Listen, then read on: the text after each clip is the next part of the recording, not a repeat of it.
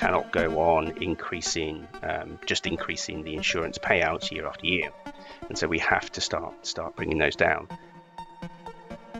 Welcome back to part two of our mini series on wildfire regulations in California. If you missed part one, I do recommend going back and catching up on last week's episode. To recap, we introduced our guest, Paul Brown, and talked about how California became the first state to require insurers to offer discounts to property owners who implement wildfire safety and mitigation measures. This week, we're going to find out how risk scores and CAT models help insurers provide policies to homeowners. Here's Maiclaire and Paul. Okay, I want to jump into a couple of things that you just said there. So, one thing you mentioned, and I, I think there's a couple of important um, just clarifications that I, I want to make sure our, our, listeners understand is you did mention cat models, catastrophe models, and the CDI doesn't allow the use of cat models for rate making. And then you started talking about risk scores. So I want to talk a little bit about how those two things are different. Um, you know, what a cat model is versus a risk score. I think that's important. And then I want to talk a little bit more about the risk score as well too. But can you first just talk a little bit about, you know, what's different between a cat model and a risk score? Yeah, sure.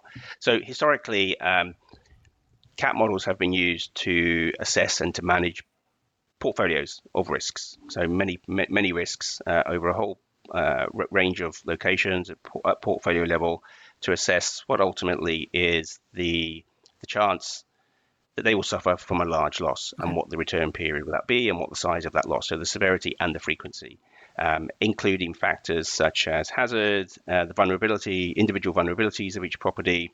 Um, and so it combines all of those into a large event set. Typically, that's how CAT models uh, originated and how they've been used. Um, they do produce, uh, as we as I mentioned earlier, uh, a rate or an, an, annual average loss for each property as well, and and now quite in other territories other than California. And interestingly, uh, for earthquake in California, it is allowed. Mm. Um, they are allowed to use cat models, um, but for wildfire and, other perils, they're not. Interesting. Um, they cannot bring those. They cannot bring those through and use them within within a, a, a rate filing. A wildfire risk score or a risk score more generally um, is more centered on what is the hazard that's associated with a particular location uh, and a property that's sitting in a location. So we take the hazard part of, of what goes into a CAT model, um, and we, when we look and um, give that a score, in our case from 0 to 100, to give a relativity as to how high has how high a hazard that particular location would be subject to, and and so that is a much um, because CAT models can be uh, take some time to run. Um, a risk score is an easier way for an underwriter to judge what the hazard is at a particular location. To clarify what a rate filing is, first we need to define rate, which is essentially the price for insurance. A rate filing is an application filed with the government to modify these charges. In the state of California, the law requires the California Department of Insurance, or the CDI, to review those changes and publish them on its website to protect consumers and promote transparency.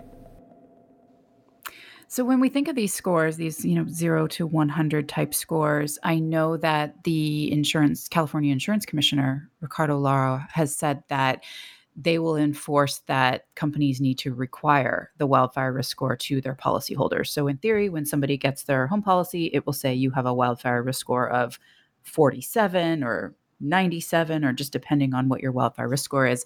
Um, that's going to provide a lot of transparency to both insurers who see this, but to homeowners in particular. Um, so, I want to talk a little bit about, you know, knowing your wildfire risk score is not just important for getting insurance discounts. I mean, from a homeowner's perspective, that is important. But why should a homeowner know their risk score and then take steps to hardening their home? Can you talk a little bit about, you know, why this transparency is really going to benefit homeowners? Yeah, it's a good, good, good point. So, yeah, as, you mentioned, openness and transparency is one of the key aims for the CDI yeah, within this, and, and as a part of that, I think the dangling of, of a carrot uh, to consumers, um, they, they want to use that openness and, and transparency mm-hmm. to get that risk mitigation um, up and running. So let, us let, us let us do that cost benefit analysis. Let's see how how how how we can get consumers to do it. As a part of that, uh, the open, openness and transparency is all a part of building that confidence in the consumer that the insurer will give some benefit to to the policyholder should they should they undertake some of the mitigation factors right. and, and, and improve the resiliency of their property. So I think it's important, it is important from a consumer perspective for for, for them to understand that you know this is the, the premium that I might be paying, mm-hmm. which is a part of that openness and transparency, if I to undertake all of this this work and and the IBHS actually have done some studies around that cost benefit analysis ah, okay. in terms of how much does a certain mitigation cost and and what is the likely reduction in in claims cost. Now, okay. we need to get that claims cost reduction has to be replicated in terms of a premium reduction, which is some of the difficulty with the data that we have. But certainly, on the face of it, you know, th- th- there are some studies that show that, that there are real um, benefits uh, to the consumer uh, certainly certainly in pr- just in premium, but there are other other benefits as well. So um, the ability for the consumer to see this this risk score and interestingly have the ability to challenge that risk score, um, which is the other part of, of the regulation. So the, the consumer can, if they haven't already verified with the insurer at the time of underwriting, which I think many insurers mm-hmm. will end up doing, um, they can say to an insurer, look, you've, you've said I, I don't have this mitigation factor, but look, right. I do actually have that. Yeah. so they can they can challenge that. They could also challenge some of the hazard aspects, although I think it's harder for a consumer to really dig in and challenge some of that scientific expertise um, with, without some sort of help. And, and, and that's one of the the challenges of opening up the wildfire risk score assessment by an insurer is, you know, how can it, how can an ins- insurer and, and, and you try to put yourself in the position of not being in the position we're in of knowing all of this, yeah. this stuff. Um, but as, as, as an insurer to say well this is your one in 100 year loss. And what does that really mean to most consumers? It, they don't you know we hear we hear one in 100 year one in 200 years with events being bandied around all over the place. Right. And suddenly you know we have three or four hundred year events in five years, and it doesn't make any sense right. unless you really understand what is going into those numbers. Right. And so that's one of the challenges that both we and, and our clients will have is, is how do we make that uh, as as simple as possible for consumers to understand, so that they they you know if they if they think they can challenge it, then then they will do. So what really goes into those numbers anyway? For that answer, we're going to look to the United States Geological Survey, or the USGS, which says the recurrence interval is based on the probability that the given event will be equaled or exceeded in any given year. Basically, that means that if someone says that a wildfire is a 100 year event, what they're really saying is that over the course of 12 months, there's a 1% chance that such a wildfire catastrophe would occur. If you were unlucky enough to live through a 500 year event, you just experienced a wildfire that had a 0.2% chance of occurring within 12 months. However, just because a 100 year event occurred one day this year doesn't mean that it can't happen again tomorrow. So yeah, there's a lot there's a lot of stuff um, going in there, and and and, and that's um, that's going to be, be be difficult. But also, you know, I think um, it's it's it's also difficult because um, the granularity. You're talking about the data quality as well. Um, we could end up with a lot of a lot of risk, a lot of challenges mm. to the risk score, mm-hmm.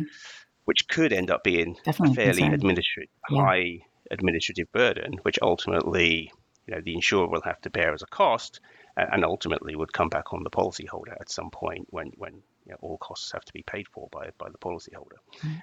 um, if you want a stable market. So ultimately, I think we all, including the, the, the regulator, want to make sure that, that the data that's going into those um, do not result in undue an undue number or frequency of challenges. You know, the one thing I do want to finish with today is uh, resilience is such an important topic when we're talking about natural hazards. I know that the California, you know, may be the first to do these regulations, but that we're just seeing the start of it, I'm sure, across the country and maybe even around the world as well too. Um, can you just talk a little bit about, you know, the U.S. Department of In- of the Interior announced $180 million investment in wildfire mitigation and resilience. So, why is this such an important thing when combating natural hazards, specifically wildfire right now? But why is mitigation so important to resilience in the big picture? Uh, good, good, good question. Uh, while we're um, not, unreasonably in, in, our industry focused on the insurance industry, I think there is a, a bigger and a wider picture here, and, and, and that's one of the reasons why this regulation has come in, is that the the events and the, the, the losses that have happened, you know, go wider than insurance. And so, you know, as far as insurance can only cover so much, an insurance policy will cover the financial loss of the building and, and, the replacement of that and some additional living expenses. Okay. But it doesn't cover the hassle. It doesn't cover the the pain, suffering, um, loss of life, health, loved ones, people dying. Um, and so, you know, n- nobody wants to be living for 12, 24 months in a in an alternative home yeah. while they decide if or they want to rebuild their home in a place that's just just just suffered um, devastating wildfires. And so, you know, as a part of that, we can't go on. And, and if we look back at the trend of wildfires, both acres burned and insured losses, that they're quite clearly both in California and for the US on, on a much wider um, survey basis, you know, are, are, are continuing to increase, mm-hmm. which which is unsustainable. Yeah. We cannot go on increasing, um, just increasing the insurance payouts year after year, and so we have to start start bringing those down. Yeah, we have to we have to make sure that that, that fires are not unduly suppressed so that we don't build up large fuel loads uh, as we have done over the years yeah. and then and then decide to build our properties and assets right in the middle or on the edge of those and that's where where, where we, we, we, we get these the, these um, meeting of of natural hazards and, and physical assets yeah wow so interesting paul Thank you so much for joining me today on Core Conversations, a CoreLogic podcast. It was so great to chat with you. Thank you very much. It's been great talking to you, Maiclaire. All right, and thanks for listening. I hope you've enjoyed our latest episode. Please remember to leave us a review and let us know your thoughts and subscribe wherever you get your podcast to be notified when new episodes are released. And thanks to the team for helping bring this podcast to life. Producer Jesse Devenins, editor and sound engineer Romeo Roman, our new fax guru Katia Oloy, and social media duo Sarah Buck and Michaela Brooks. Tune in next time for another core conversation.